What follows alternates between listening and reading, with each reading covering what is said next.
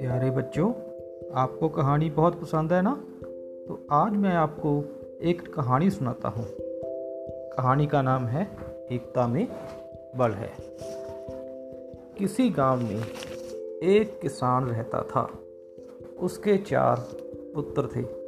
वे चारों बहुत ही आलसी थे, आपस में लड़ते झगड़ते रहते थे।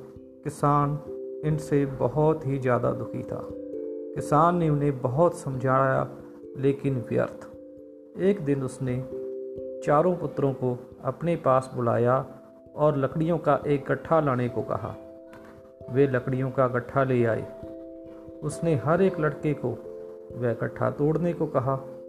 वह तोड़ ना सके। तब उसने गट्ठा खोलकर एक एक लकड़ी तोड़ने को कहा। तो सबने तोड़ दिया।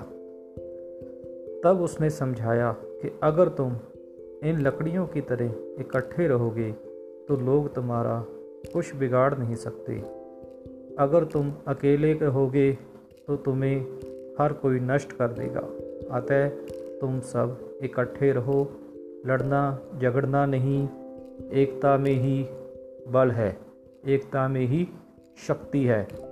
यह सुनकर वे सब मिलजुल कर रहने लगे और जीवन में उन्होंने खूब तरक्की की।